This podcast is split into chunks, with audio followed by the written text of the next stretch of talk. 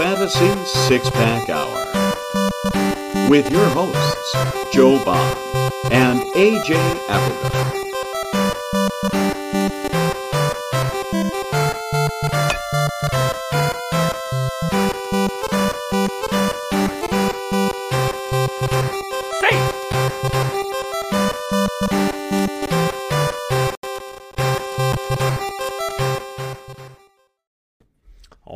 Right, welcome to the Fantasy Six Pack Hour. My name is Joe Bond, founder of FantasySixPack.net. With me, as usual, my co-host AJ Applegarth. What's going on, man?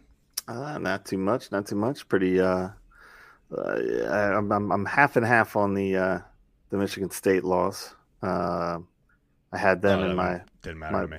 my, my one pool for uh, the bracket, um, but I also won hundred dollars on the blocks for getting the halftime score of eight three, and then or three eight maybe, and then the uh, the final score also of the opposite. So I was like, hmm, cool, I'll take it. Well, that's nice. And when you when you can win a hundred bucks, I will take losing a uh, a random game in a in a bracket challenge any yeah, day. yeah. Um, my brackets were pretty horrible in the first couple rounds. That game didn't matter to me at all. Uh, the only thing that's going to possibly save me is I have three of my final four left and my final left. So that could be a huge point gain if that all hits. But let's be real, that ain't yeah, happening. but it's So- hit. that's probably not going to happen. So um, I was I almost had all four, and then who was it? Um, uh, Marquette lost late into the Yeah. like the Sunday game and I, the Sunday's game, and I was like, Michigan State. Yeah. I'm like, damn, Michigan State, go away. Um, so had had they won, Marquette, that is, I would have had all four, which would have been sweet, and I would have been sitting pretty, but not not so much because I don't know of a lot of people that have the same Final Four as me with Marquette, uh, Bama, Texas, and Gonzaga. Mm. Thought it was pretty unique, but still good. So I, I went with it. Although I will say we did not mention this last week. We we completely botched because you know we might have been drinking before the show because you were at my house. Uh, but UVA, suck it, yeah. I mentioned it. We we mentioned we did it. not we- after the show. We totally for, we were like, oh man, we forgot to say it on the show. yeah, you don't remember that either. So yeah, last week was kind of bad. Remember?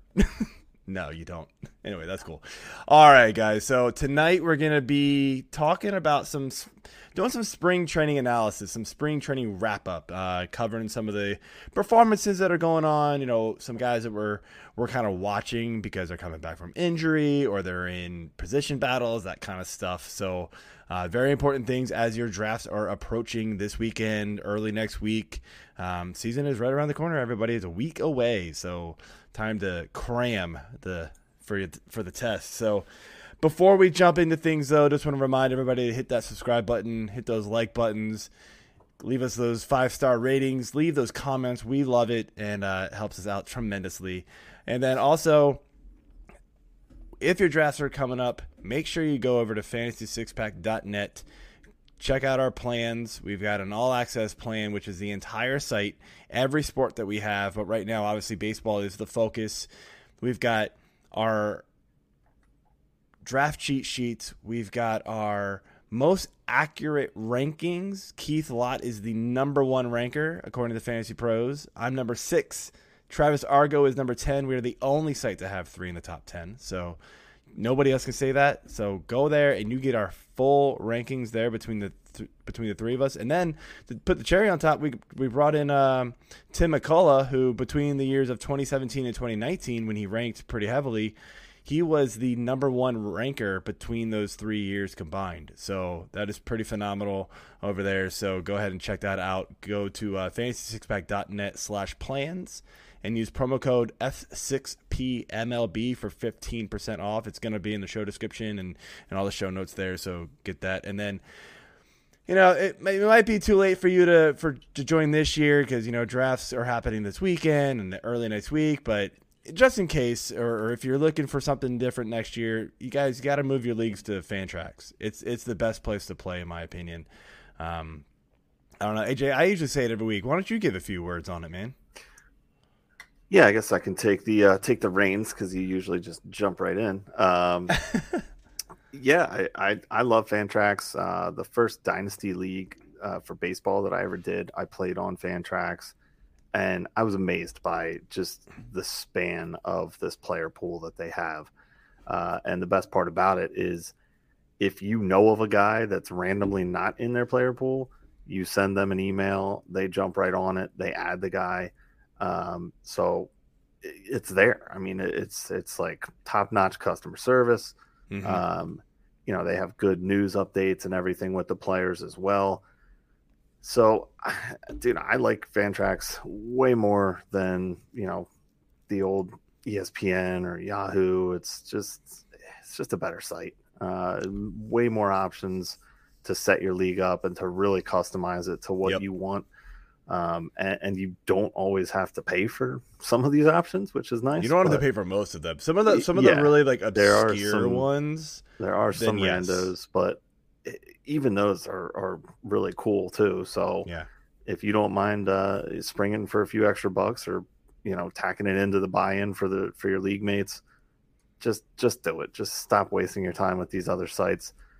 Fantrax is the way to go. Absolutely. And by the way, they are they are they they do, they're doing it this year. They did it last year, so I'm sure next year, if you're if you're trying to switch your league over, the same thing. They do tons of giveaways. This year is uh, a signed Vlad Guerrero jersey, and nice. they're giving away your whole league gets to go to a game of their choice this MLB season. So that's that's pretty phenomenal stuff. So, all right, well, we have spent enough time on all of that. Let's do our beer of the week. Mm, beer. What you got, man? Well, because you twisted my arm, I was oh. not going to drink tonight uh, and take a take a and month then off. you went with this. and hey, go big or go home. Man. Wow. Uh, like I said, you twisted my arm, so I uh, I'm going with the Black Flag Brewing Company's. You can't skip lunch. It's the 10.1 percenter triple IPA. Oh my so goodness. you're welcome. You went. You this went from, will be entertaining. From, I'm going to take the night off to a triple. Did I really twist your arm? That doesn't feel like it. I mean, you could have had one of your high lifes. I, I could, and I maybe I still will because Thursdays don't count according to you. So don't rat me out. All right, Heather's watching this, going, "Joe, damn you."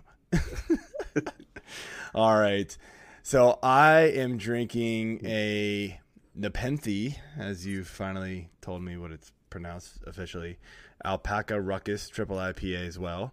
Uh, pretty cool can art by all of their stuff yeah. here, so I, I, like it. it. I don't think it really means anything. It's just kind of cool looking.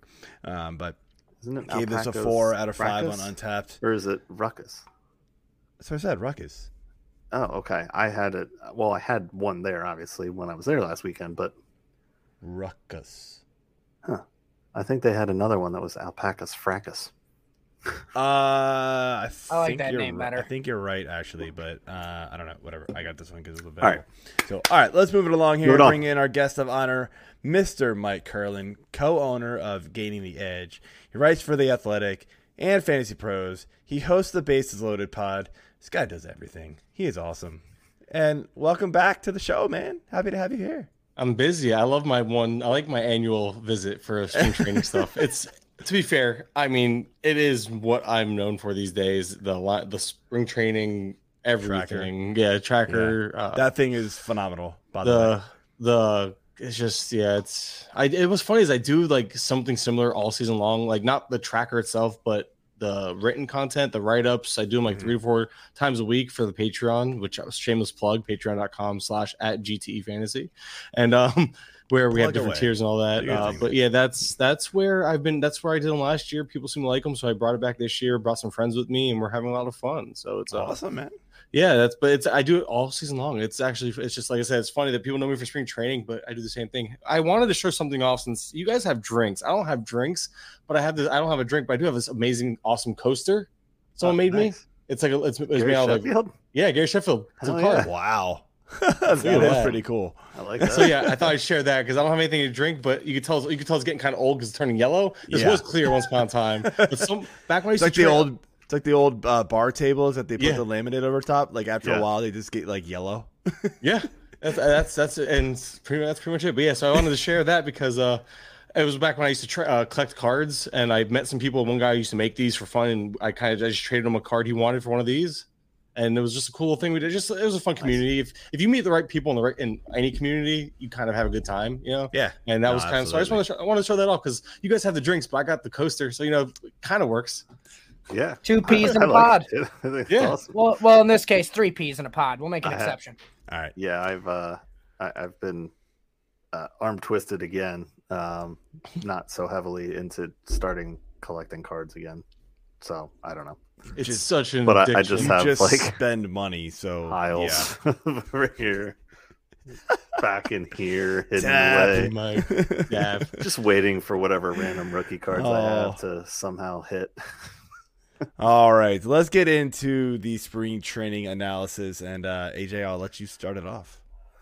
All right, sounds good. Uh, well, do I guess everything first tonight. first, yeah, well, first to uh, Feeling generous. Uh, yeah. What, what's what's with that? What know. did you? What happened to you this week? Nothing. Um, he has a guest. He's trying My- to show my- off for the guest. My Yeah, house is sick, and I'm tired. usually you don't let me talk at all. uh, so, all right, spring training analysis here. Um, we mentioned that you have the lineup tracker and everything, uh, but first off, what do you pay attention to most in spring when you're trying to evaluate the different players um, and, and their value for this upcoming season? Um, like, how much stock do you put into the spring training performance? So not much at all. And that's like counterintuitive because all we know in baseball, we're taught to, hey, let's look at stats. Let's let's break them down. And meanwhile, what I'm looking for, it's actually often player specific. Uh, for example, with Jo Adell, he's last I looked, he's striking out way too much this spring. And this again, these guys are facing triple A pitching, double A pitching, even sometimes. And if a guy like that with those types of strikeout issues comes in to 2023 spring training and still continue to struggle with strikeouts, I'm not. I, I'm inclined to think that that's a continue continuing issue.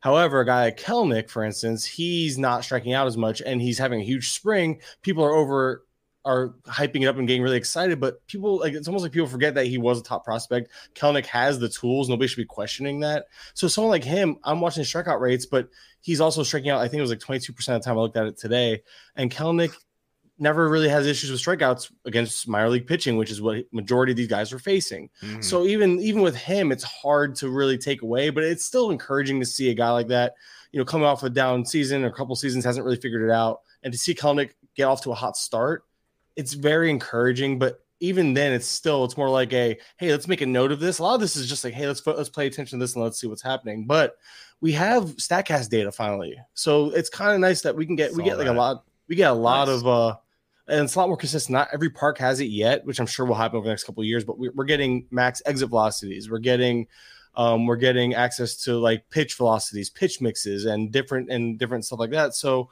for pitchers, it's there's a lot of like, hey, let's keep an eye on this because this velocity is up or down, and this this player looks like he's throwing a new pitch. How's it performing? So it's more like I said, it's more specific to player. It's player to player based on what stats I'm looking for. But the time stats matter, if they're if stats do matter, it's when there's a position battle.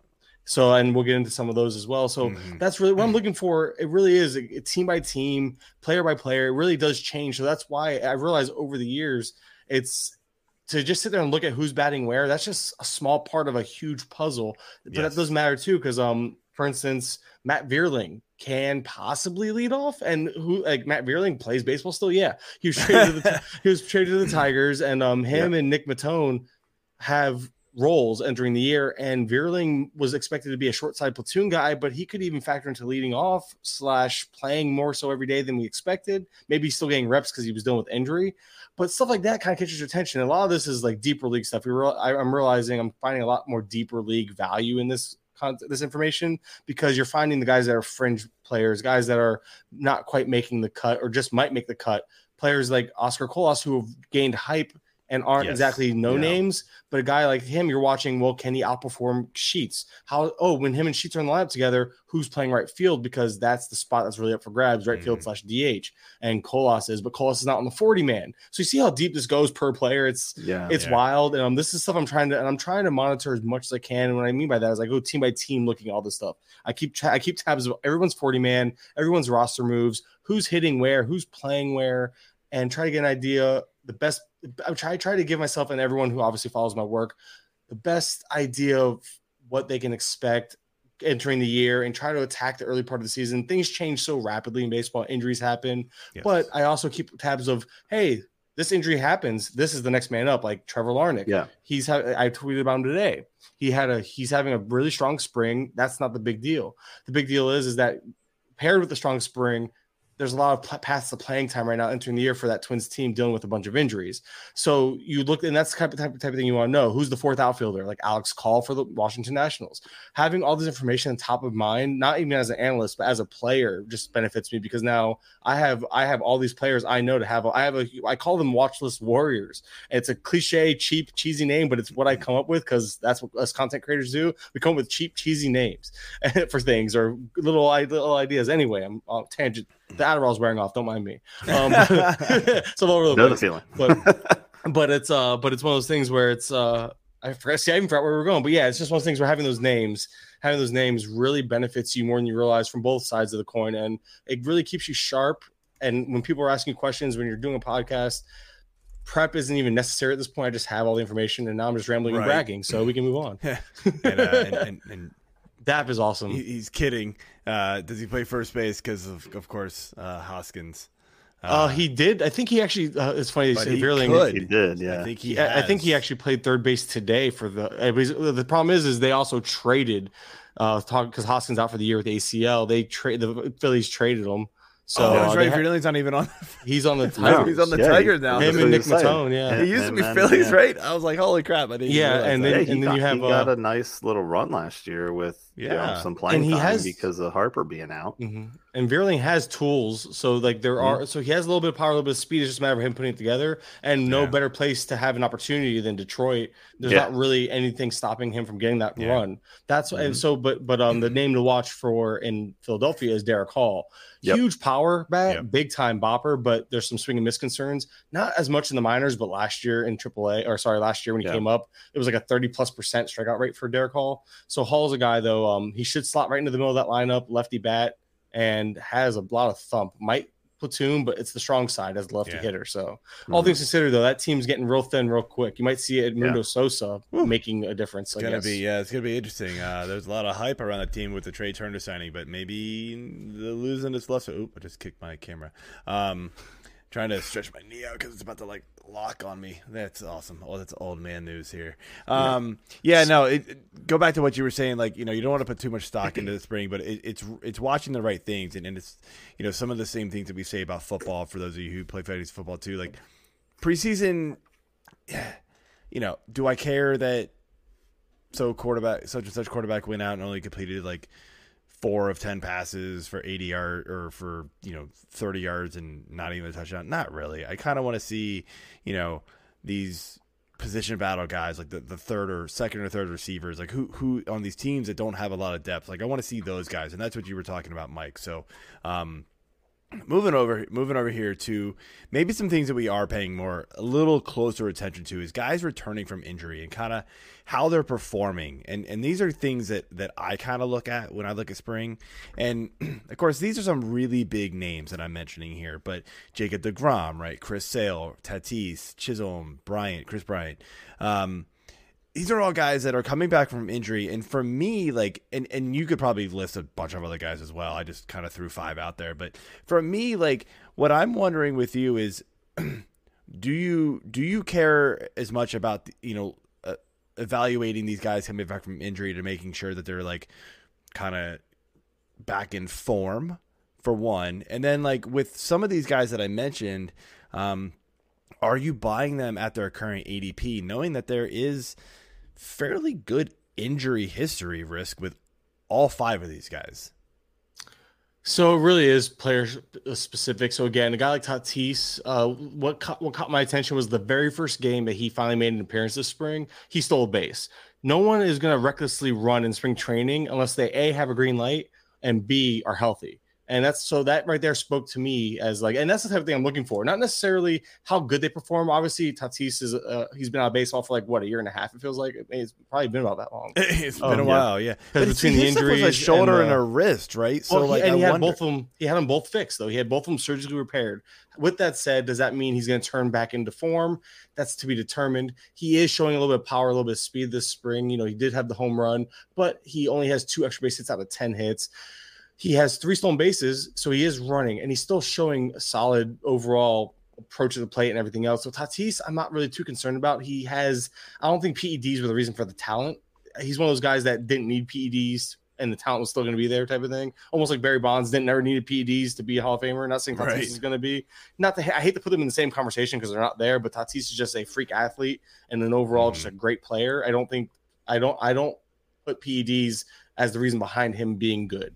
It's just a matter of there is risk there with health, but the skill set there is so tantalizing. And if you are a projections person, my projections were spitting him out as like a top earner at his position, even with everything, because he's missing 20 games to start the year, Tatis. Yeah. So you have to keep that in mind too. You have to be willing to stash him. Um, he's going like early to mid second, sometimes the first and then deeper format. Um, I have a couple. I think I have at least one share. I only have like six teams, so I'm not drafting a whole lot this year, like compared to usual. So I ha- I'm not opposed to him, but I like him in shallower formats where that where it's easier to make up the uh the difference while he's out. But at the end of the day, if he comes back and is what we expect him to be, the issue is is if he is going to miss time, Tatis again, we're speaking about Tatis specifically here. If he is going to miss time, he's already starting up starting off behind the eight ball because he's already missing time. So it's kind of like Yeah. compounding a little bit of added risk because now he, can't, he he you really need him to miss even less time than you can already bake in for him missing just because he plays so aggressive. Again, Yeah. stealing stealing three bases in spring is not nothing. I I'm encouraged by the health given the fact that we've seen a little bit of power uh, that we're I- seeing him run. I do I do like the the fact that he's running, but like, why I kind of pointed out the fact that it was a shoulder and a wrist, right? If I'm, if I'm remembering right, those Both were the so the running doesn't surprise me, right? Like it surprised me more last year when we saw Acuna running more than his power The because of the ACL, ACL. Like you were like, really? Okay, that's different. I thought it would have been kind of the opposite, but I guess you know power comes from the legs too. So whatever. That being said, with Tatis, the fact that he's not being able to connect and, and have more extra base hits, you know, more home runs, etc. That's where I sort of get concerned with him, and I kind of wonder if the power is going to take maybe like a whole half of a season for him to like start ramping back up, maybe even fully into next season till we finally see the real Tatis come back, unless he gets injured again, which is fairly very possible. But um, that's where that's where I worry with Tatis Yeah. is, is is the power um, aspect of his You, game. you're not wrong to power to question that, and honestly, that's that's fair to question because you, you you're right. It's upper body. The reason why I think stealing bases matters is because all these guys don't slide. Yeah, they don't all slide time. head first. they slide head first and they slide rather recklessly. Yeah. And um, that's where that's where I'm that's where I'm kind of putting it at. Like he's risking a jammed shoulder, a jammed Sure. wrist, a jammed hand on the base, and all that stuff. That's the type of thing. It's like again, it's just added risk to body parts that can get injured while stealing bases in meaningless Absolutely. baseball. And that's where that's why I'm saying it speaks to his health. But you're right. It, the power is what we want to see come back. It hasn't been there yet, but it could lead to more stolen bases. Granted, everyone's expecting stolen bases to go up this year, so maybe it's not a good thing. yeah, I, I just don't i'm not overly concerned i just i believe in him as an athlete as a whole and i think that's again it's it really is league specific i don't like to take him too much eh, too much like in a 15 teamer or stuff like that just because there's less room for error but like in a 12 where he can easily be the best player on your roster while also you get something really good to hold over if he gets injured again or and during the first 20 games it's easier to kind of manage him there so yeah, uh, the, ri- the the risk is is a lot less. What about these pitchers, Degrom and Sale? Like, what are you thinking about them? Like, I mean, there's Degrom. excuse me, Degrom is still going super early, like fourth, Yeah. fifth, third, fourth, fifth round, right? If not, you know, around there. Sale's going a lot later. People are just like, I'm out on Sale. Like, it's been long enough, right? Degrom is still. It's been long enough with Degrom too. If people really like, he's been on the mound off and on, just. A lot more off than on over the last three seasons. I don't like- know. Oh, sorry. No, no, no, you're good. What? So, like, what's your thoughts on these guys? And I know Degrom's only pitched like what once this spring so far. Sales pitched three outings so far, some good, some bad. You know, I, I'm kind of hit or miss with these guys. I, I, projections for me say Degrom is way better, and I know he is way better at this point, but I'm kind of out of them. Like I'm letting others take like jump on that grenade, and I might I might lose out, but I I'm out. I'm out. So Degrom is kind of in that conversation with Tatis in terms of having the potential, and Degrom, I don't think anyone's going to argue, is the best play a pitcher per inning. Like in Mm-hmm. a per like if you want one pitcher on the mound for one inning to win you a game, it's Degrom. Nobody's arguing that. Real life aspect, Degrom is the best pitcher in baseball, and that's another thing that no one can argue. He hasn't been able to stay healthy. It's just that simple. However, he is still going in the second round of like 15 teamers, um, Yeah. late second, early third, and 12s and he might even creep up just because the hype is building up, especially that we see him throw a healthy outing. here's the thing you give me 120 130 innings of jacob deGrom if that's all you get out of him that's still probably a top five pitcher in fantasy just how good he is that's Yeah. the thing so there it goes back to your 15, but yeah. yeah, you, but still okay. Top fifteen, you're drafting guys. When you draft a pitcher in the top five, top ten, like pitchers overall, you're hoping for a top fifteen guy essentially in return. Like you, you you're getting them, you're taking them with the idea of they're going to return value there or be close to it. Yeah. So even if he, even if he's top fifteen, say he's the fifteenth, sixteenth, heck, fringe top twenty, the fact that you know he could have been top three if he stayed healthy, um, but you're getting him as like the sixth, seventh, eighth pitch off the board, even that's where it gets kind of interesting. So um, I don't have. I think again, Degrom it's funny because I think I only have one Degrom share, and it's in a twelve teamer as well. So it goes to show you, I kind of stick to that idea of I'd rather not take too many shots on them, but I'm willing to in a shallower format where I know it's easier to replace these types of guys. I want difference makers where I can get them in shallower leagues where I know I can replace the replacement value off the bench is also or off the waiver wire is also easier to come by. So Degrom's a guy that and Sale falls in that same category, but Sale is just now gaining some uh some some helium because he's healthy and it wasn't with him it was fluke injuries it was like a rib cage strain yeah. and and then like a he got hit in the pinky from a comebacker so it was not even so it was nothing structural.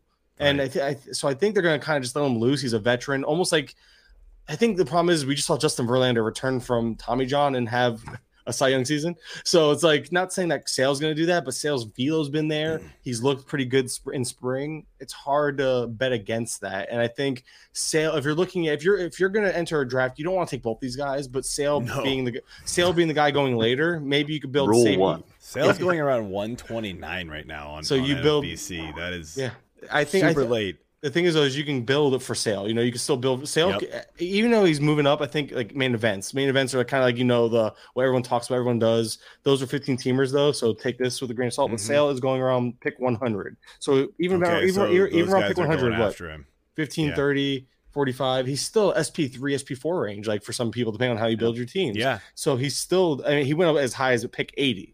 So still, even even at pick 80, still your SP3 in most cases. At the end of the day, that's the type of guy that you can get as your SP3, and he can finish at SP one or two, like a top 20 guy, top 30 guy, and nobody would be surprised. Yeah. So to where Sale- Degrom's going at like 32 right now. Uh, This is like overall at FBC. I'm sure Yeah. main events slightly. That's what different. main events was a six, a high of 16 and a low of 27. Okay, so, he's going much higher. Yeah, he's going- that's There's why not say he's a enough to me. fringe. Like when I built with the cheat sheet, like there's not enough main events to like Yeah. really build an ADP. Oh, that's I'm like, just taking like that- worthwhole. But no, that that's that's that's great data to share. Well, those are the like reason- those are the sharks. Like those are Well, the guys. Not just the sharks, but they're also very, very recent. They're data. very smart. We, could, we can, we can pull. They're also th- these drafts are happening right now as we Yeah. speak it live in, in Vegas. But if we if we go to OCs, like you know, let's talk twelve teamers. That's what everyone. Majority of players play ten and twelve teamers. So you Yeah. go to OCs and you sort it by. You got to sort it by March first probably because I just uh, kind of did like the general NFBC grab from Mhm. from uh from there and and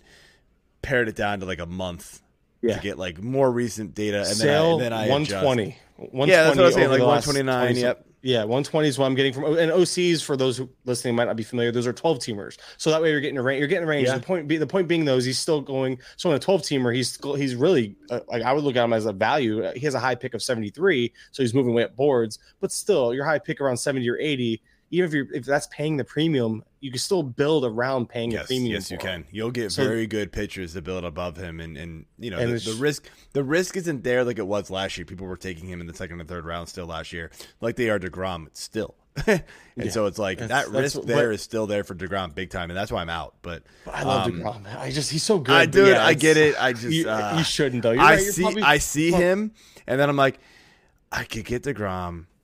I get it, but I could also get you know. uh like, Let's see.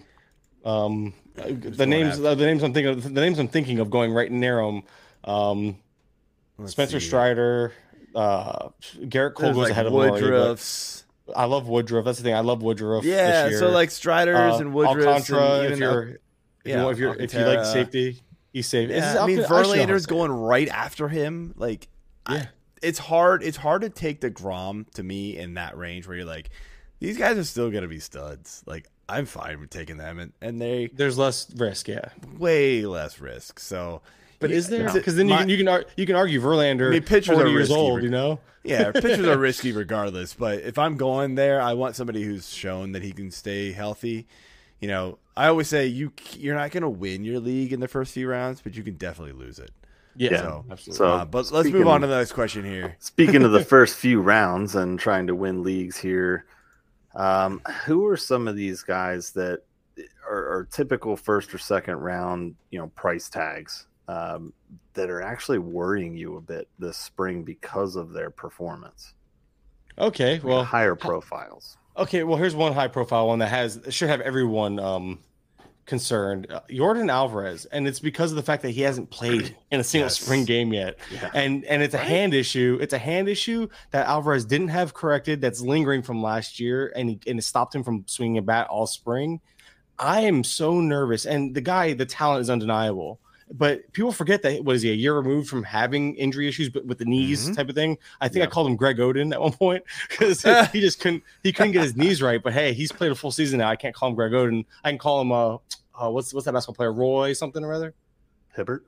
No, not Hibbert. It's we're, I, we're we're getting way off topic here. It's uh it's gonna bother me now. I'll look it up. The guy had like Oh, Portland player. Portland, Roy, yeah. Um, He- oh, Didn't he play for the Brandon Heat too Roy. for- Brandon Roy, Brandon thank Roy, you. Thank Yes. you. Brandon Roy. I had one. I had the wrong name, last name, but yes, Brandon Roy, where he had some quality years, just couldn't play a long career was because of his knees. good. I miss him. His knee, his knees just stopped working. Yep. But yeah, so that's where it's like, can he be? Can he transition from Greg Oden to to Roy? But anyway, um, that's one name that just stuck out to me like a sore thumb because, oh, well, no pun intended with the hand issue, but it's just uh, he's really just like, oh, because you're taking him, you're not getting a discount. Like he fell a little No, bit in some still- leagues, but he's still an early second round pick at worst. And I took Betts over him.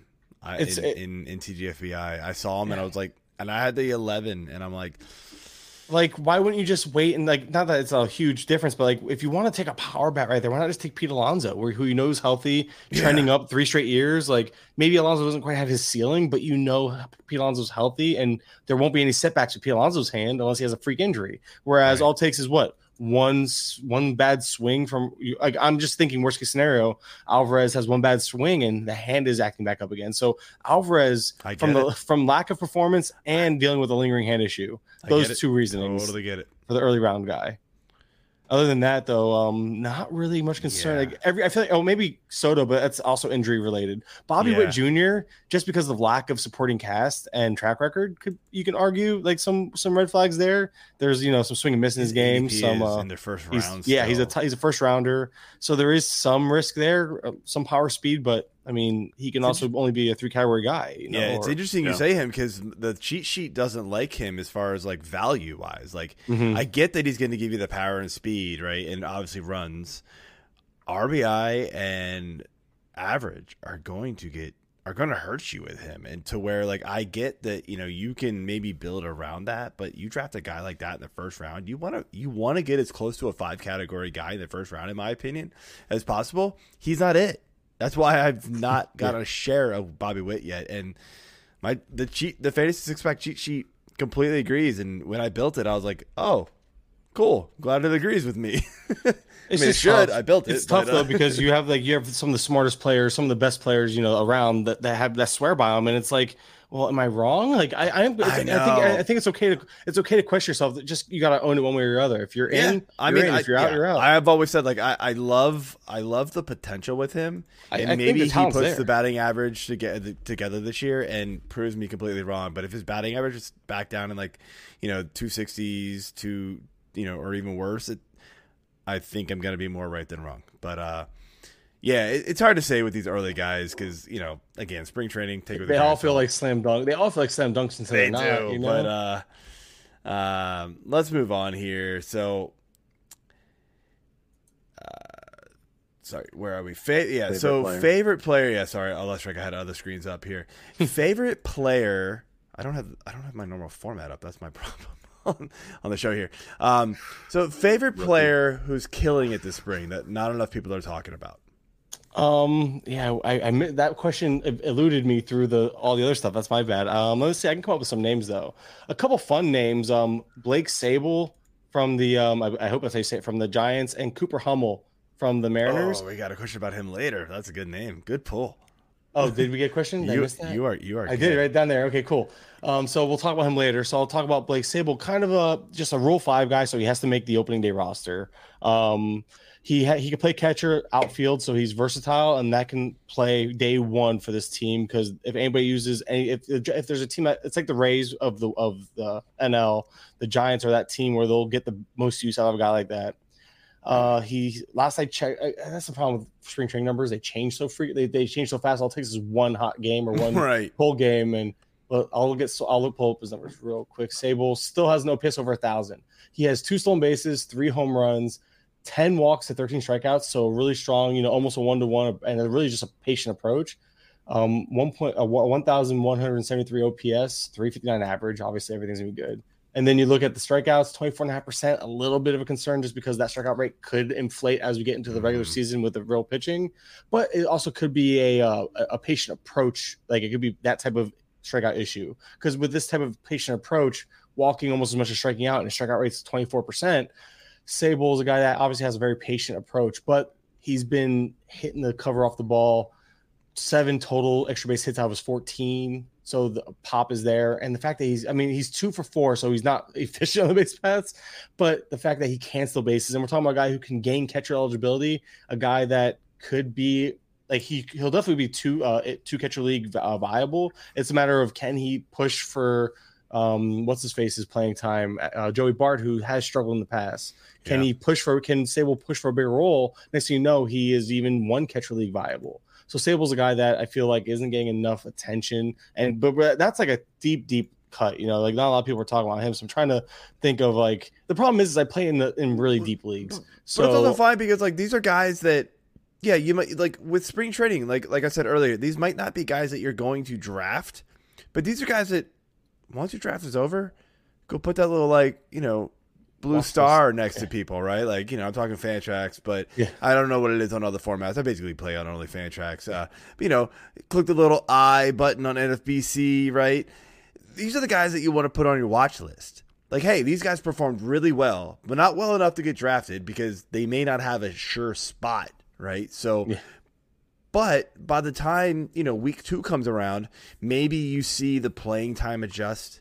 Maybe surprises happen. Maybe they get hot early and some of the guys you drafted later just kind of dud out. That happens all the time. Go make the swap. You know, see what happens.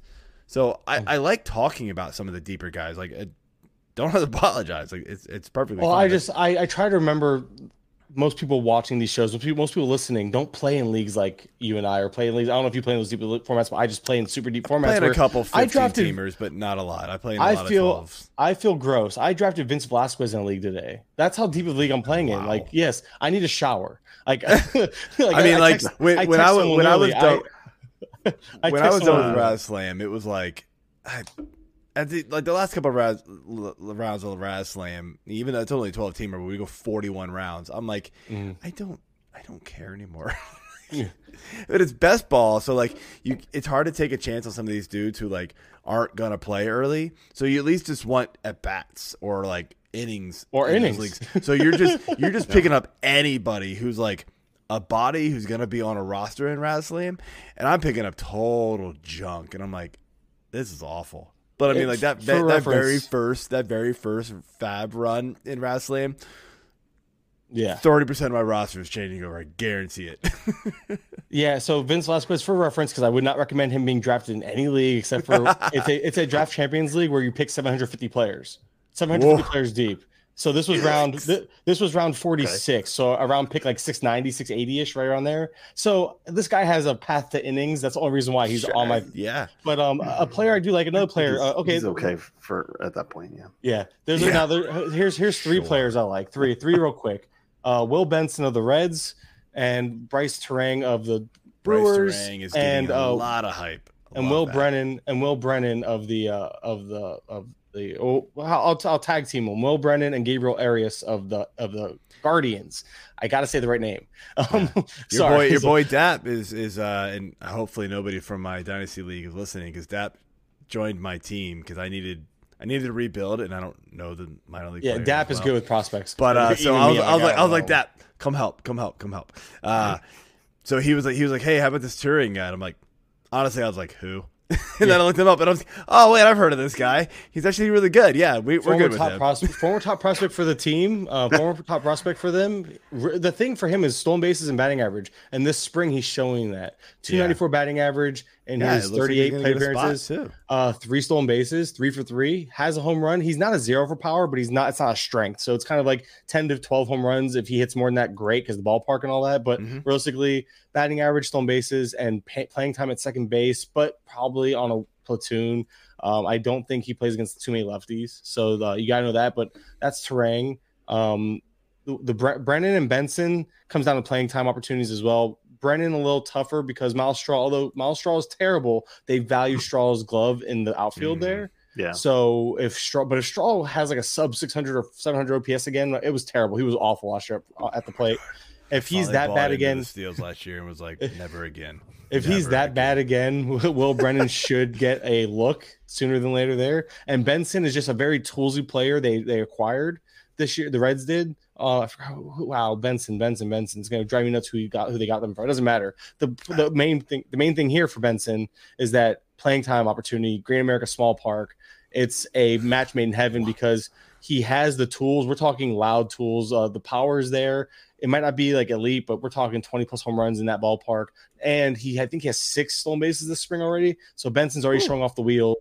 And guys like TJ Friedl, Jake Fraley, and Nick Senzel, who's working his way back, but played third base, I believe, today. So he's not even playing center field. So that would keep a spot open in the outfield. But it's just, it's kind of deep there, but it's not the most talented depth. So Benson can easily work his way in there, especially if they want to make a point to get him on there. Again, they went out of their way to acquire him. So Will Benson, all these three is probably the flashiest and one of my favorites. I love Turang. I've been in on Turang all year. And a boring name, one more boring name, uh, Brian Anderson, just because with uh, Tyrone Taylor out, yes, Brian Anderson, that Brian Anderson from the Marlins. It- The, Mhm. the Brewers got him. he's always decent when he plays, man. It, it's He's, he's, he's boring. healthy. He's healthy.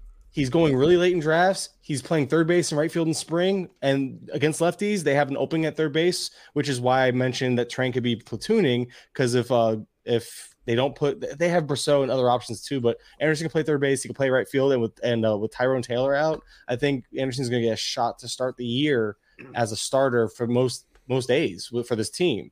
And Anderson, when healthy, is a decent player. Now he's getting to play in one. He's I think it's a one year deal, so he probably had, he's probably playing for another 20 contract. Twenty bombs in 2019, man. Like he's not bad. And and you also have good, but he- he's yeah, not bad. he's just one of those guys where he, I mean, two home runs this spring, uh, a stolen base. So the fact that he's running a little bit, a thousand, a thousand thirty-three, eight OPS. So I'm not saying it's anything special. I'm just saying that there's a path to playing time there, and he's coming off a hot spring. Maybe he's healthy finally, so he could put it all together. And that ballpark, best ballpark he's ever played in in his career. Yeah. So Anderson is a name that in your deeper leagues, if you're or and not only if you're scraping for some plate appearances, Anderson seems to have them start the year. And oh, and Arias, Arias, just real quick, uh, Owen Miller type. If you if anybody remembers Owen Miller, just kind of being plugged and Yeah. played last year for them.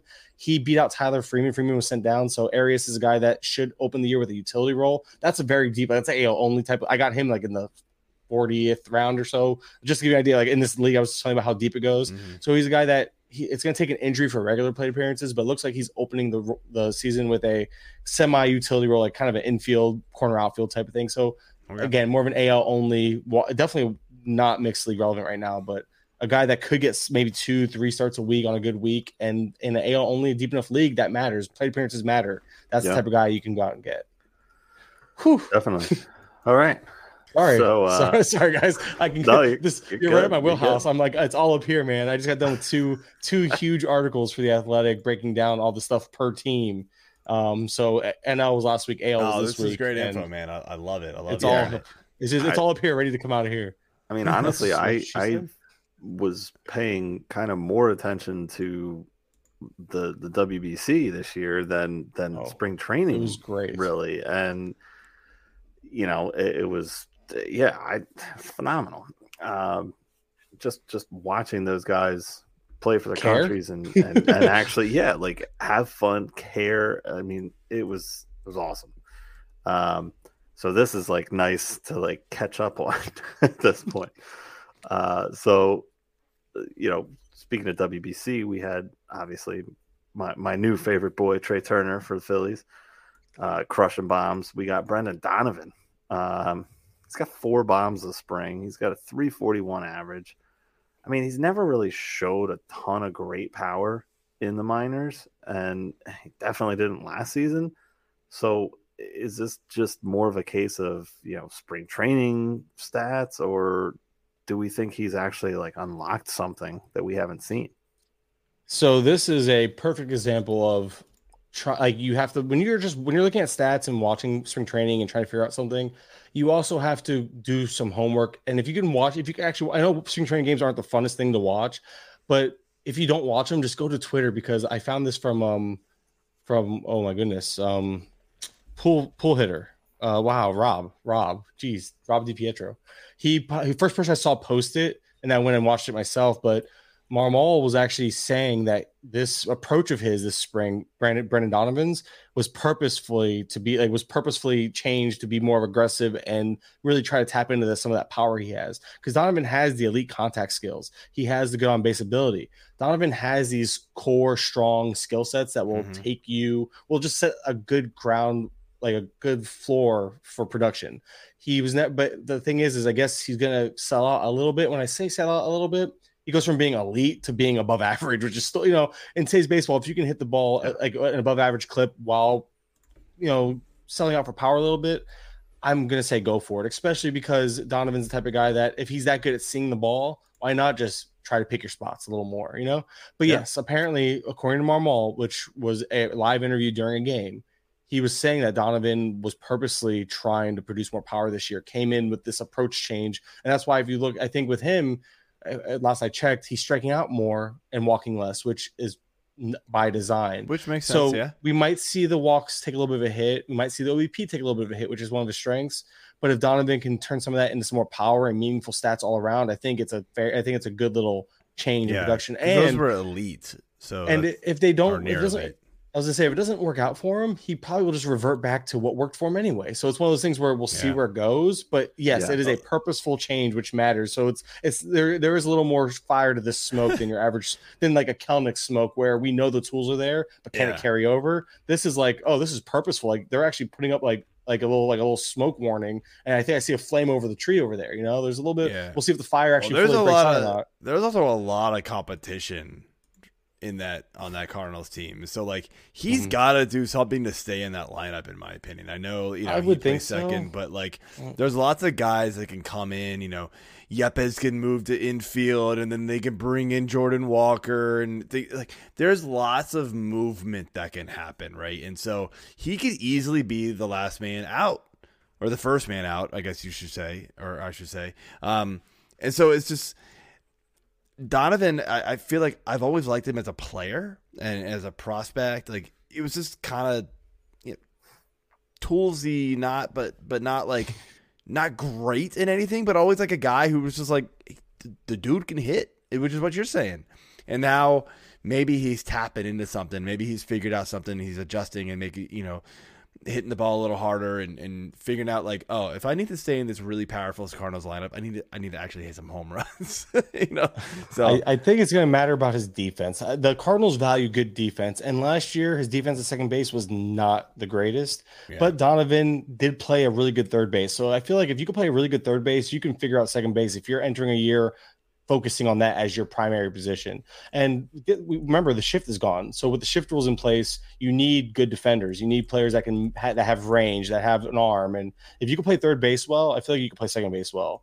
So I think Donovan will make that transition well. And Gorman is his main competition, and there's so much swing and miss there. I know they're not going to give up on him as a prospect necessarily, or as a as a as a product as a whole. But I don't know if Gorman's going to be pushing for that spot anytime soon. I think Donovan can hold them off a little bit. I think the leash is going to be a little longer there, just given the fact that I think again it's going to come down. I think it'll come down to defense, but also lack of other true options to play second base. I, I guess they, they could move Edman over, but DeJong's been terrible with the bat, and he's not even healthy right now. So that would be like the one thing I could see, like if DeJong plays uh second uh, shortstop and Edman moves over to second. So I can see that happening. But that whole thing, I think right now it's uh, Walker. There's a spot open at, at, via DH right now. It's like the funny thing is we're over here, we're creating this unnecessary path to playing time issue because Yepez and Burleson, neither one of them has really stood out this spring. So no, not either one of them is really pushing hard for that spot. Correct. And then you have Jordan Walker who should break camp, but he's not even on the 40 man. But they do have a spot open on the 40 man. One of the few teams that actually have a spot available. So all they have to do is add him and then he's on the 40 man. So Jordan Walker, no reason why he shouldn't break camp at this point. He, he's definitely, and this is a team that wants to compete. He's deserved it. It's just a matter yeah. of are they going to mess with his playing time or service uh, time or whatever. I was going to say that would be the only thing because he's not even 21. You know, like you know, it's 20, gonna, you know, it happens. So we got a question real quick before we move, move yeah. on to the uh, the next uh, question that we had, and it is from Dap here, and it is uh Seems like the entire Mariners pitching staff went to Driveline, which is, I guess, some sort of off off season, you know, camp that it's or, it's the facility. Now, it's the it's the real deal, and um, and, you know, working new pitches. So Kirby is working a splitter, Marco's working a slider, and so on. Um, these guys, any of these guys standing out to you in spring training because of that? So all of them are really looking good. I think all it is is kind of confirmation bias. The the pitcher looking the worst though is Luis Castillo, which is funny, but I feel like that's going to be. I think he'll be fine. yeah. The problem is, is we're talking about what two starts worth of innings roughly for these guys. So it's like t- uh, actual so one bad what? start, and you're like Bleh. one bad one and bad they're outing, you know they're on, tinkering, they're they're yeah. messing around with stuff. It happens. something about Robbie Ray. Something about Robbie Ray. I think I heard so was his velocity up. I haven't. I, I heard something. I read something the other day. I was Velocity's like, up. something was something was going. For, Robbie Ray had something going for him. Well, right now he has a sub. He has a 0.75 ERA and a 1.17 WHIP. Robbie Ray is doing something, and he has 21, 21 strikeouts in 12 innings. Robbie Ray is doing something right this spring. It's one of our ne- it's one of our next questions. So, I like, I like if you want to save it, but uh, no, that's cool.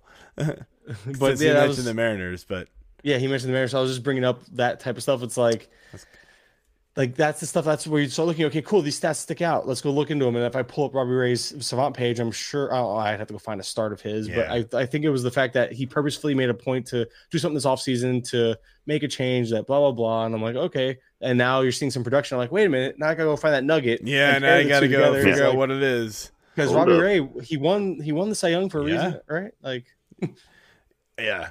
Everybody thought it was a little fluky and so did i. But you know if he can if he can make another tweak I feel like he made a tweak that season that he won the Cy Young. So if he mm-hmm. can make another tweak and like people aren't ready for it, then you know he's got the stuff to be able to like throw people off and, and be good enough. But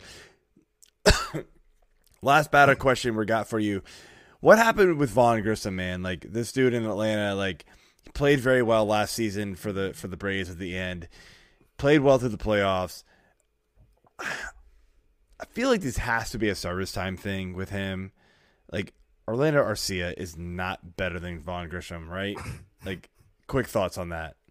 He's definitely not. We can keep it simple. He's not better than yeah. Grissom. Okay, what, what the we issue is? Move on from that. Well, the, the, issue is, is apparently the defense isn't ready for Grissom, or they don't think All it right. is. Uh, Grissom wasn't a great defender, and it was a small sample, but was not a great defender last year at second base. So okay. moving over to a new a new position, they value a good shortstop there in Atlanta, and it's really as simple as that. I think he's just going down there. Plus, they can play the the what's called that that game where the service time game. Yep. I think his date his date is mm-hmm. around June fifth, between June fifth yeah. and June tenth, is what I saw floating around Twitter. So, so it could be a, it could be a mix I really of. Wish they would get rid of that. God, but it, it, it's weird because the Bra- the Braves don't usually do that. Maybe Gris- the Grissom turned down a long term deal, and they're like, "Well, screw you. We're gonna we're gonna Jared Kelenic, we're yeah. Jared Kelenic you. You turn us down, we're, we're sending you down, type of thing. You turned down the uh, the early Acuna deal that he should have never yeah. taken because that dude should have gotten paid. I mean, Which, he got, still got yeah. good money, but let's be real, he probably yeah. got a lot more. Al- Albies got Albie Strider. They got all these guys. They got a lot I mean, of these guys. Uh, Michael so Taylor. crazy how they get all these guys so early. Um, Not Michael the only Taylor, guy they um, didn't get was um, the pitcher, Mike Wright. No. Not No, no, really. no, no. Uh, I was, I was thinking um, Harry, Michael Harris. Sorry, they got Michael Harris, not Michael. Ta- I was thinking Michael Taylor. Wow, that's no, a really there, big- there's a How do you mix those up? Huh? There's a Mi- pitcher Michael A. Taylor? Get, and, Yeah. I'm, and I'm blanking. I'm gonna look. I'm gonna look it up because I'm gonna pitcher. Was, I'm the only pitcher I know is Max- Strider. Max Fried. They didn't. They haven't gotten Max Oh. Fried yet. Oh, they probably won't at this point. Yeah, at this point he's gonna. He's got one But- year left. He's out. It Like done- he's he's gonna be like, show me the money. No, he, he's Yeah. out. They're not getting him next year because the Braves don't pay guys like that. No, they, they let um, Dansby walk. Yeah. Yeah. Um, All right. So that was that was the quick and easy one. Let's move on to All the right. pitching. That so yeah, already let's, kind uh, of jumped let's- into real quick. pivot to the pitching here. Um, so of the pitchers, we we kind of talked about potentially Robbie Ray having a velocity uh, spike here. Um, I mean, who are some of these other guys you're looking at that that have had some velocity gains or or, or drops, um, and, and who stands out to you? And are you worried about buying uh, in on some of these guys, or or are you buying in because of these? So the issue with this stuff in small um in small doses, like small appearances, for instance, I believe um, I'm trying to remember who it was. There was a pitcher that was up like a mile or two an hour, but it was like an inning or two. A lot of these guys will come out throwing absolute gas for a couple innings and then kind of teeter off. And those are the guys that like we need to see that sustain over a long period of time, over Mhm. multiple innings, multiple outings. So uh, that's where it is with that stuff. You got to really be mindful. Like you can't overreact to just one outing. But um, in terms of like uh, Eovaldi's velocity being up was really encouraging, just because last time he was really good, the, the velocity was up, but he also had a setback like right after, and then he's back again. So um, I'm trying not to overreact as a whole because Yeah, it's hard I- not to. But I feel I feel like uh, this is the the Mitch Keller question. Like last Yeah. year, everybody was like, He's "Oh, doing- Mitch he- Keller's at like two, Guess what? two miles per hour." he did And it again this spring. this- he's, do, yeah. he's doing it again. and and and, he's And I'm buying still back the s- in. and he's Yeah. still the same Mitch Keller, by the way. no, Sorry, I I, refuse to admit that. I'm taking. He is. I'm, I'm I did not in. see this coming. Oh wait, I drafted him and was like, "Ah, why? Uh, How? I knew better." Okay, I'm I'm I'm buying back in. I, I can't help it just because he's so cheap again. he is He's, cheap, he's like but he's like streamer territory again. Yeah. Oh, he started. He started because well, but last year what happened is he was he wasn't cheap like super cheap last year because everybody was like, oh, but now like I think this year everybody's like, oh.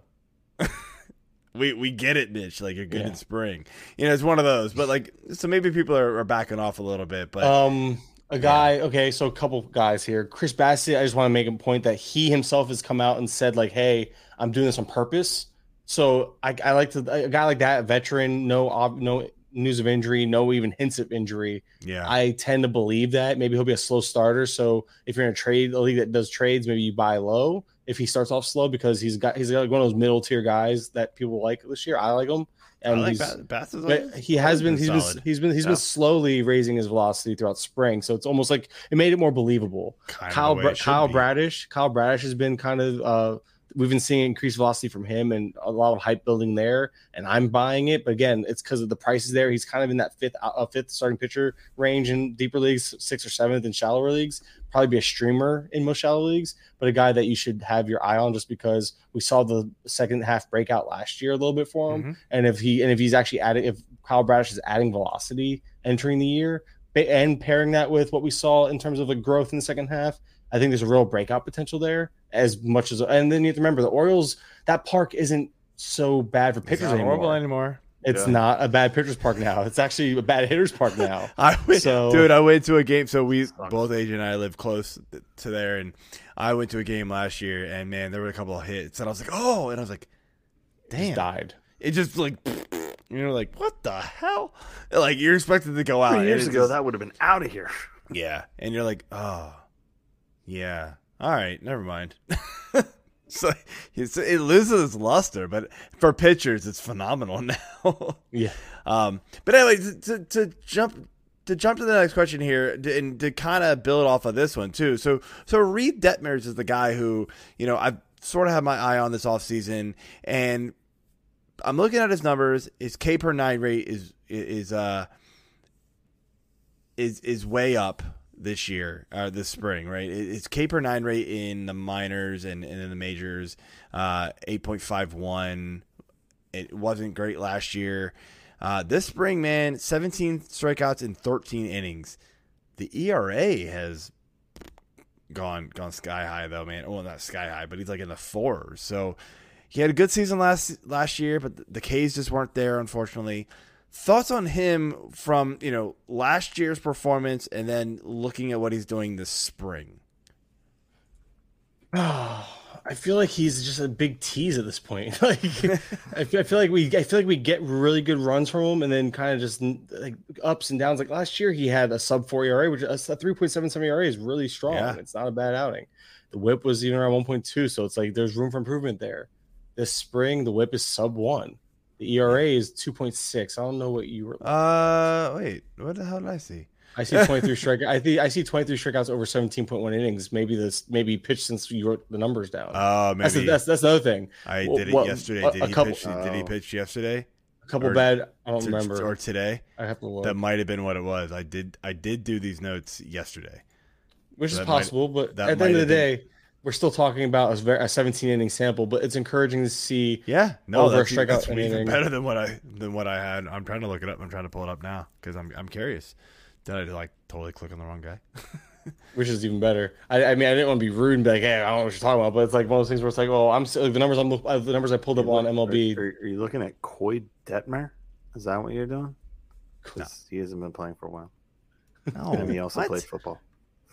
Uh, oh, like I said, I'm looking. I'm looking at Reid Detmers with a sub three ERA and a sub one WHIP, and I'm like, "This is interesting." and I'm like, "That's not the numbers I Uh, just saw." Though, no, he dude, he must have pitched because he only he only had 13 innings. He must have pitched another game. He pitched yesterday, Yeah, that's what it was. Then I did this like at noon yesterday. So and he's he's another one of those guys those where stats weren't there. So his his stats were not like that when I wrote these notes down. Duly noted. When you when you do the spring training show, don't do the notes until the day of. Uh, dude, that's the biggest frustration when I'm writing these articles because like I'm over here putting stats in and numbers and oh they Then change. Boom, they Yeah. change. But yeah, no, Yeah, these, but- are, these are even better. So now his ERA is actually good. his strikeouts are still really good. His whip is even better.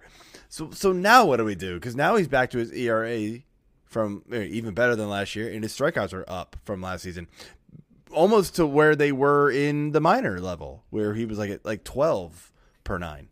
Well, this spring so far, at least last yesterday's start, he you know he is the velo's up everywhere. The slider almost almost three, la- almost three, almost three miles per hour yesterday on the slider. Almost a full tick on the four seamer, two on the curveball, which more velocity doesn't always mean better production, but what it can mean is better spin, which it did not yesterday.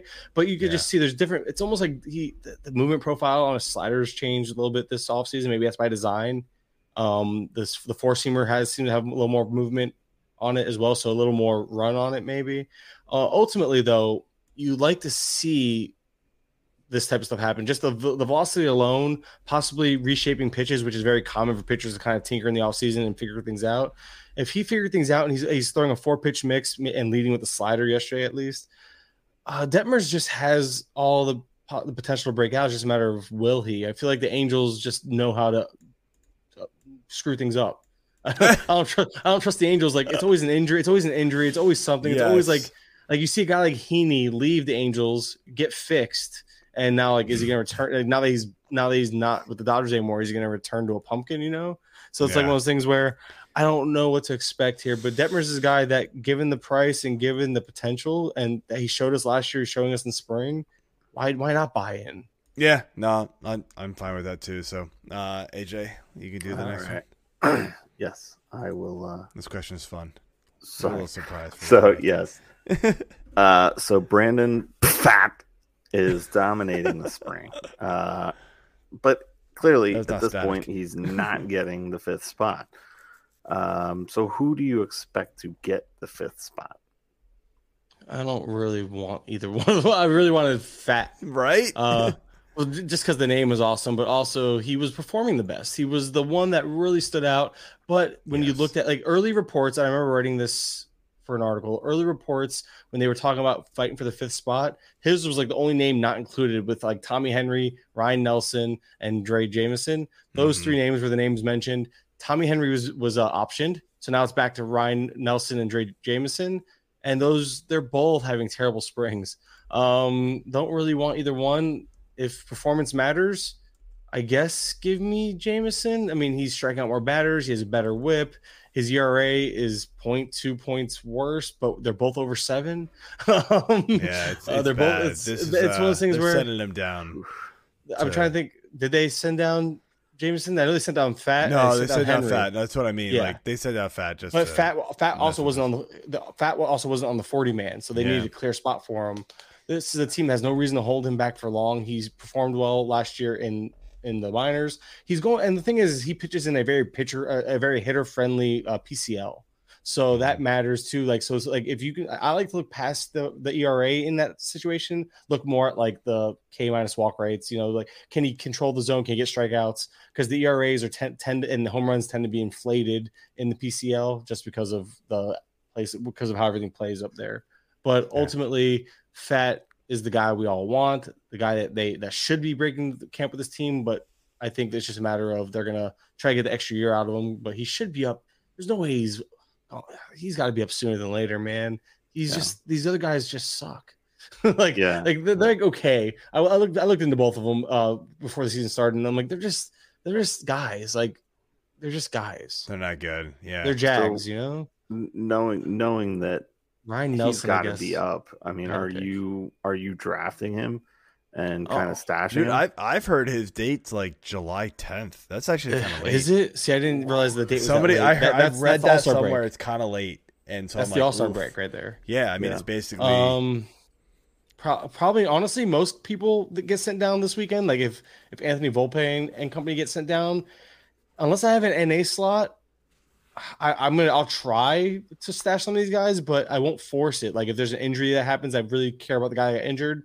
Like these guys would become like those first cuts, uh, they, they do. On how, They're hard to hold. because it's just one of those things where like, in a league you often have to turn and burn that spot or you're missing out like what what are the odds that he comes up for even if he comes up for four months what if he regresses what if and i'm talking about this is just he as in any prospect Yeah. you stash a prospect for a month or two they come up and they completely bomb in the meantime you could have used that spot to turn and burn two star pitchers you could have used that spot to pick up an actual It's- difference it's maker tough. like you could Yeah. you missed out say you missed out on this year's jake mccarthy and because you were stashing a guy you know, stuff like that. That's where it comes. Like, don't get me wrong, the guy you're stashing could be this year's Jake McCarthy in terms of being a league winner or Jon Berti, whatever. Pick insert name here that was a really good bench piece off the waiver wire. You can also be stashing that bench piece. So to sit there, I play. I'm, I'm playing devil's advocate though, because how often is it that these top prospects pan out? It's not. I think we get spoiled from every Acuna, for every Soto, for every J Rod, for every Witt. There's more Kelenics, Adells, and guys like that that just don't. Brinson, Hell, even Trout wasn't good when he first got called up. Like people forget just- that. people we're so spoiled by the elites that when these guys struggle when they come up and like Andrew Vaughn wasn't the hitter he was supposed to be uh, in his first passing. And he really he's starting to just now come around. We'll see if this year he finally breaks out. But like stuff like that you just like Torkelson like look at these guys top, top prospects that people Yeah. were stashing holding. And because we get spoiled by these guys that just kill it we forget that how infrequent that happens. I yeah. I you know we we we said this uh what just last week uh, with with Michael Schneider AJ like Yep. I have a tough time holding drafting and holding these prospects in hope that they will be good um because you are likely holding them at least for a month right Yeah. at you know you I, might be most holding of the it- time, yeah. and the problem is you're going to get injuries in the meantime. You're going to get, you Mhm. know, you're just you're going to need spots. And so like I just don't even want to bother with it. So I I don't I don't deal with it. Um Yeah. So we we've got a bit of a fun sidebar question here. What is the favorite team name that you've seen so far with Pfaadt's name in it? Um, I mean, there's. I feel like it's just such an easy name. I haven't seen any, but I feel like a uh, good one would be like pull over that ass too fat. Eh, I like it. I like, like it. that's where my head went right away. Like, for some reason, like I, I thought of Trina. Like that's Yeah. that's. I think that's who's saying it back in the like the early 2000s. Jeez. That I'm that's name by the way in our in our league if he's still listening. Um my fat fab um not not super exciting, but but I like it. I like I like Um, Fat you know. Stacks. Yeah. I mean, obviously, Yo Mama So fat. Yeah. right? that's obvious, but it's it's Don't a know good why I went why why I went with Trina and Trick Daddy's song from the early 2000s beyond me. It works. I I mean, I was leaning. If I was going musical, I was leaning Weird Al Yankovic. Uh, but you know, No, th- there's a lot of good it's ones. I'm I'm excited to see what's going to happen here with with, with those team names because they will they will definitely be funny. But uh, last question here before we jump into some lineup takeaways and kind of promote your tracker a little bit more here. Uh, just real quick, you know, out, out of these out of these guys, who debuts first? And you know, if you want to throw a couple other guys that are kind of in the same ballpark, you know, Eury Perez, Zac Veen, um, Harry Ford, Valera you know who's who's the one and, and then if like are any of these guys like who's the one who jumps out to you as like man when they get called up you have to go get them fat. Oh, that's tough. I don't think any of them are gonna. Maybe I gotta look him up. so, Um, some of some of the guys that, like I'm, I'm talking like the guys that aren't Volpe right Volpe like yeah, Th- tho- those are the those are like the dead giveaways. Like, oh man, when they get called up, if they weren't drafted in the league somehow, those are the guys. Hmm. Like, you're going after them. We know that for a fact, right? I'm trying to think of guys that are um, obviously not the Jordan Walkers, not the Volpes, not the. uh I just I think the guys you listed here might be a year away, unfortunately. Okay. Um, so I'm trying to think of guys not obvious, and um, I gotta look at teams. I, I wish I almost wish Turang wasn't on everyone's radar. So I'd be like, oh, Turang. Um, well, but I mean, believe it or not, I mean, he's probably not going to get drafted in most 12 team leagues, so he's a good one there. But, he, but he's not really. A pro, but he's at that point. At this point, he's not really a pro. I mean, he's still a prospect technically because he hasn't debuted. But he's not a guy that.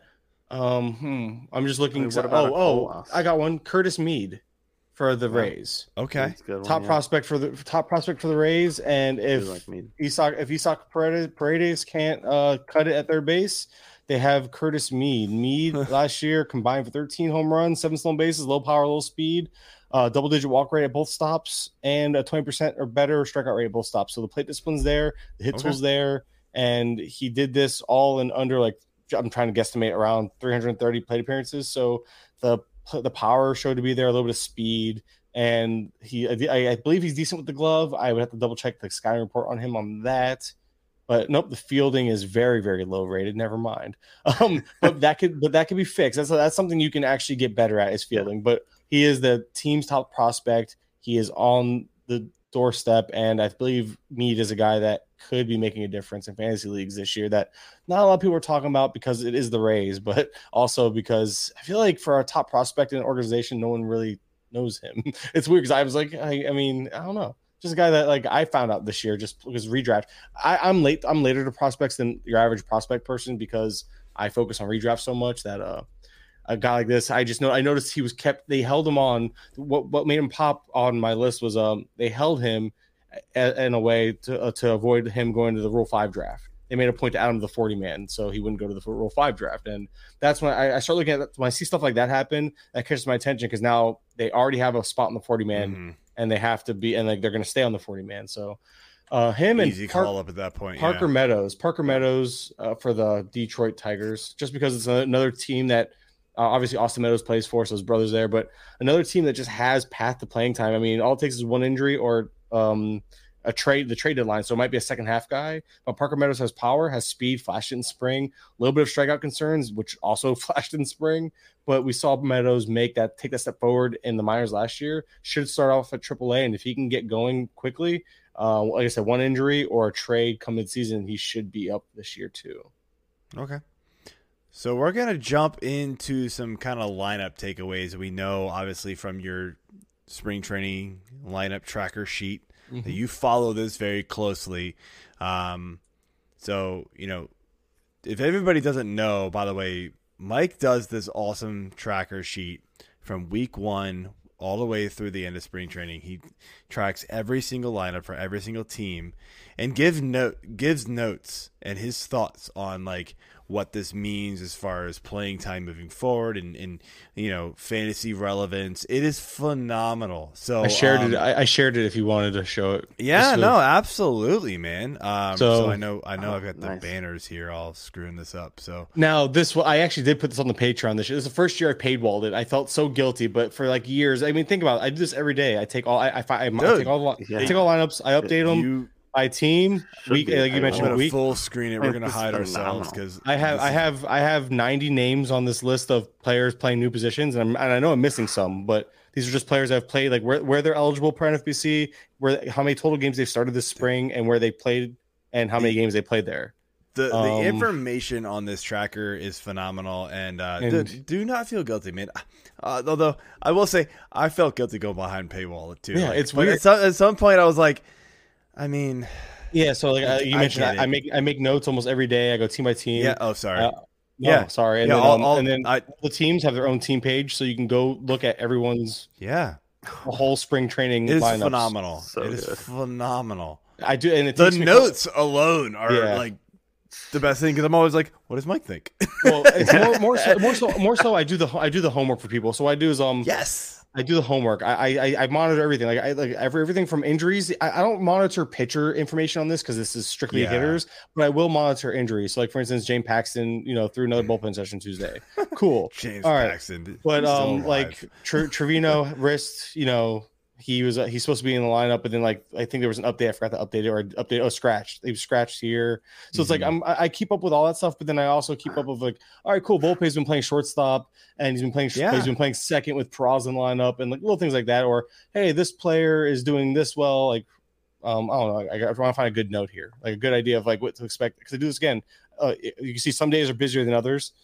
Um, I'll sit there and break down like Carpenter would be fighting with Miguel Cabrera for PAs via the DH spot, while fi- with while following a fourth uh, outfield role. Carpenter is the left-handed hitter and could pair perfectly with Cabrera. Like I give reasoning and I give insight Yes. into what I'm so seeing. But this, good. It's- It's, it's worth not the just, money. It totally. Hey, this guy's money. playing this position today.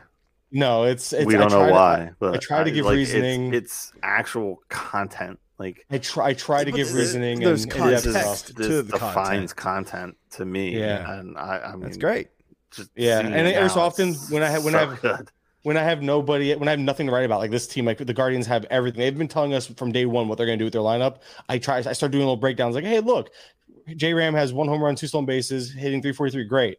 Uh, lack of XB, XBH, uh, extra base hits, is unfortunate. Only two of 12. This was a couple days ago. Obviously, that could change. Probably should have mentioned him in that injury note. But, but the, Forgot the, about power, that. well, the power should come. But remember, he's coming off thumb surgery. So. So will he be slow to come around to the power? But again, another guy that why does running matter? Because how often do these guys hurt themselves running with their hands? Yep. So that's why I'm Oh, like, yeah. okay, at least he's running. So Thumb.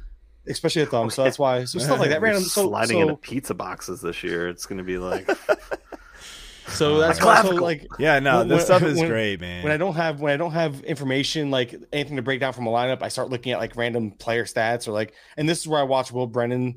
And I just beg that like here he is. I'm just begging he'll play center field over Myles Straw every time I see it. Just begging, please, hit me, please let it happen. Um, but you know, Myles Inevitably, Straw- man, we're gonna get those. We're gonna get those opening day rosters. You're gonna be like, what the? Yeah. Oh no. There's always a there's always a couple. There's always a couple that Definitely, uh, Yeah, definitely, definitely. So, But that was All a sneak man. peek. I, that's that's a peek behind the paywall. no, that is Yeah. that is phenomenal. it's a lot. It's a lot, but lot it's a of labor work, of love, a man. of I really, content. I really enjoy it. I enjoy it. Just again, it makes me, it makes me more confident as an analyst because I get you know tons of Twitter questions, DMs. Um, I'm writing articles all the time. I'm on podcasts. It's it just it really does it benefits me as much as it benefits the person reading, and I and I'm as a player too. So. It's um I do purposely play deeper leagues because I feel stronger in them now because of stuff like this. But then I also get a false sense of confidence because I start seeing these things and I'm like, oh, I know who this player is, but the player might just the player might play, but they might just suck too.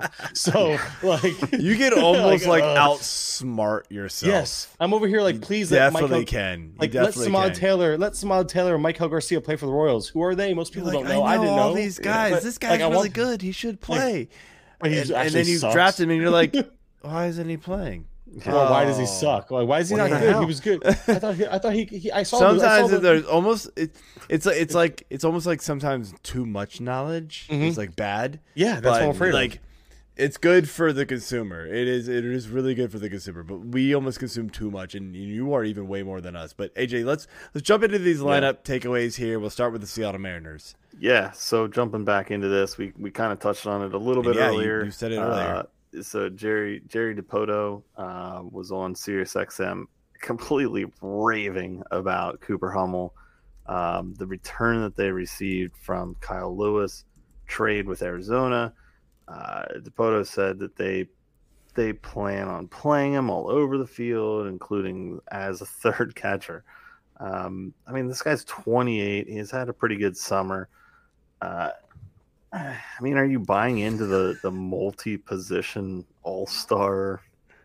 Uh, Yeah, know, that that's the question. there, So, and, and so I got I got to give this to Dap because yeah, this was Dap's question. all That's all that's where the funny "Are you buying into this multi-position All-Star" came from, of course, because you know Dap's a funny guy. I love Dap. His his Yeah. personality it lights up a room. man. hilarious. He's a, he's a great dude. He throws a lot of stuff on YouTube, and more is coming, by the way, for us. So uh, he he's a funny guy. I like him. I'm trying to find. So I did I actually tweeted about Cooper Hummel on the 20th. I tweet a lot, but I t- I try to tweet out one interesting stat or player performer that stands out to me while I'm looking through stuff, and he did. So he's a switch hitter with versatility. He was he was per uh, he was purposely you know acquired. He caught for the D-backs last year, but this spring he's played catcher, first base, right field, and left field.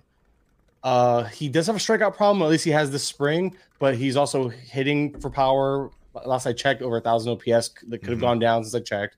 Uh, has a stolen base, so he's running. He's uh, he's hitting home runs, and this is a team that lost Dylan Moore. This is a team that has Sam Haggerty playing all over the infield, which normally he's an outfielder. So it's almost like Haggerty's taking over Moore's utility role in the infield.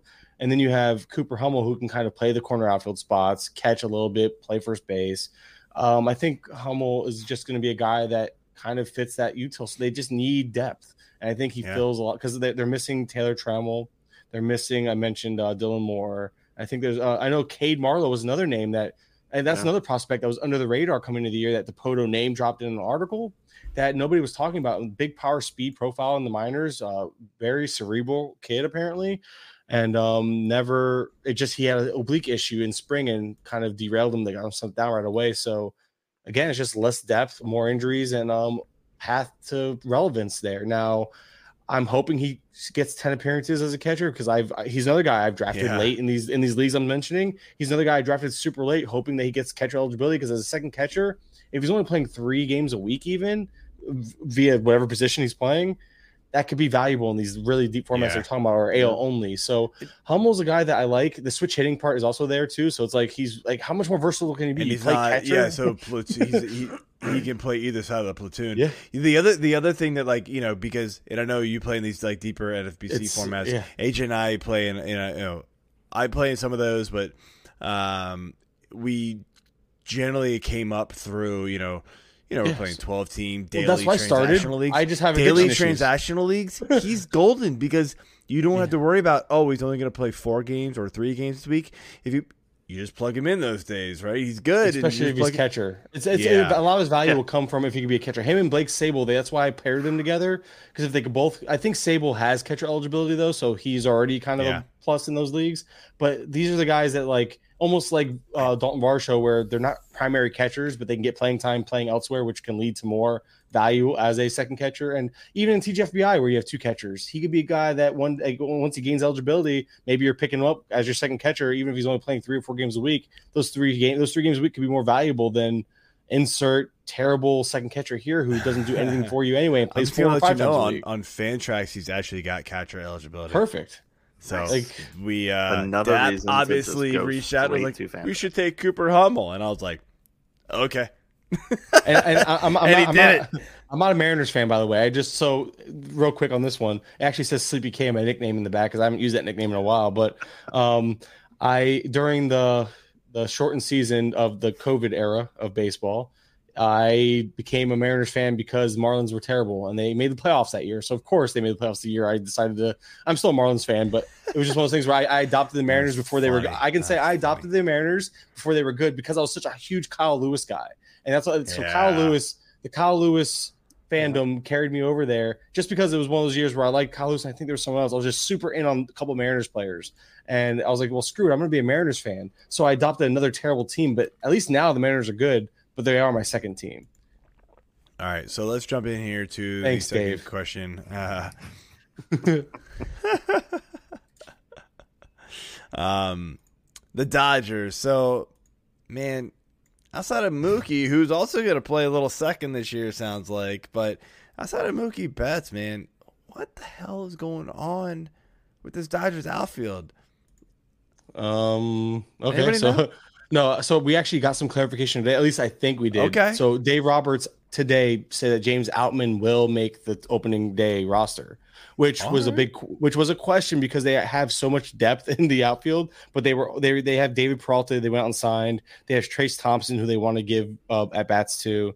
They have um, obviously Mookie, Chris Taylor, who's going to factor, but Chris Taylor's also going to play shortstop to help uh, Rojas get days off ultimately Outman and think I think Outman and Thompson, which we saw them platoon at times last year. I think that's going to be a platoon again. I think Outman gets the strong side being the lefty. Thompson goes back to being a uh, a weak side platoon, Okay. but he's a That strong sucks. weak side. I, He- I, I took I took Thompson in a few places. Hoping, that's my guess. but- Well, Roster Resource doesn't agree with me right now. Roster Resource has Thompson plugged in. I don't. I think Outman. I don't think. I don't think they. I don't think they kept Outman up without the idea of starting him every day. Because if you look at this outfield, he was the only one without options left.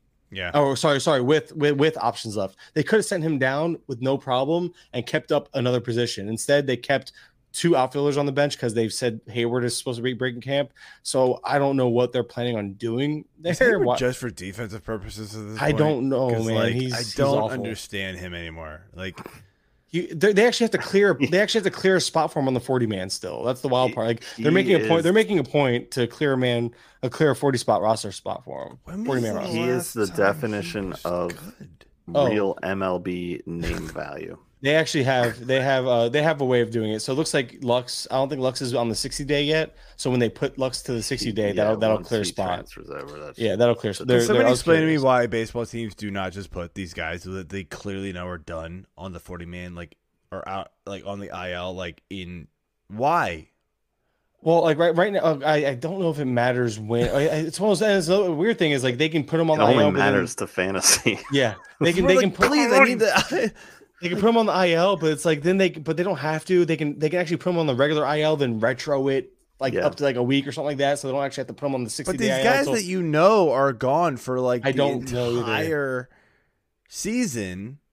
Why are you waiting? You know they've got surgery. Just get rid of them. yeah, he's out for the year. Yeah, I don't I don't get it either. I but came- yeah. Absolutely. Love it. I went to Cold Stone for my with my kids today and they have a new Reese's Buttercup ice cream. So I had Oh, to wear my Reese's Buttercup shirt. and you had to eat the and, and, and then you order Yeah. Snickers. And Joe's in the corner uh, again at Cold Stone and at his own house, I actually didn't get one. eating today, like but, Zeke uh, over there. But no, no, we're good. Yeah, so that's that's interesting. But uh, AJ, why don't you finish things up here? Ask this last question. And uh, All right, so go Pac-Man I mean. We actually, I was saying, coming we back, actually, maybe. we actually got we actually got answers. Uh, we can get through that one. I hate to interrupt, but just we Moreno and Kelly one. Kelly has a fractured forearm confirmed, so Oh, that, kind, okay. that kind of figured that that fixed that one. That was just like, eh, we can. Like, I was like, we can just skip to the last part, I guess. Yeah, Like, no, we actually we actually we we removed that question because I kind Did- of oh, it's on my side. No. Sorry. Yeah, I didn't remove it for your side. Sorry, it's on our side. No, all good. Yeah, the uh, Yeah. the Dodgers or sorry, the Diamondbacks catcher situation. So I think we're we're good to know there. All Sweet. right. So the last question on everybody's minds here, well, really just ours. Uh, is there any other teams or players throughout spring training that are that are worth mentioning that we have not talked about yet? Okay, so we did we talk? I think we talked about the Oscar Colas situation. Yeah. Or, okay, we did. Okay, a um, little bit, but Don't worry. Oh, I don't need to go into too much in depth. It's a matter. It's a matter of will they let him break camp and make a spot for him forty man. Uh, well, Mhm. Brent, I, I mentioned some. Okay, how about this one? Because maybe people are still drafting him as a starter. I don't think he's gonna break camp as a starter. Christopher Morel. He's played everywhere this spring, but a starting spot. Um, anytime there's anytime there's a roster with starters in it, Morel is often not found in it. Morel has played center, short, other positions. He has, and third, everyone thought third base. You know, if you look at roster resource before the spring training started, he was plugged into third base. He has since not taken a single start there this spring. Last I checked. He's an interesting one, man. Like, and, and I talked talking about him with a whole bunch of Yeah. other people. Like, I see him get drafted in these like TGFBIs and RazzSlams like kind of early, and I look at his numbers and I look at his underlying stats and I'm like, why? and then and I look at roster resource. I'm like, he doesn't actually have a spot. Like, Now he doesn't. was- yeah, so it was just strange, and so I was always like, I'll take somebody else. But uh, it's very interesting that you brought his name up.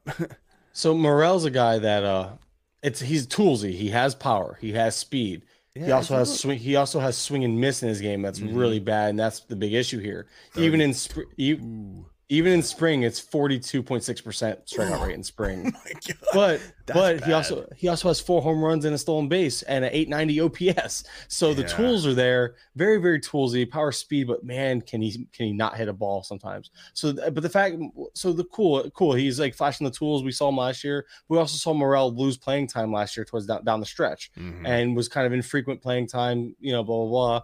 Uh, he, I still think he'll factor in, you know, as a super util type because he can play all over the field. He'll get, you know, three games a week, maybe four.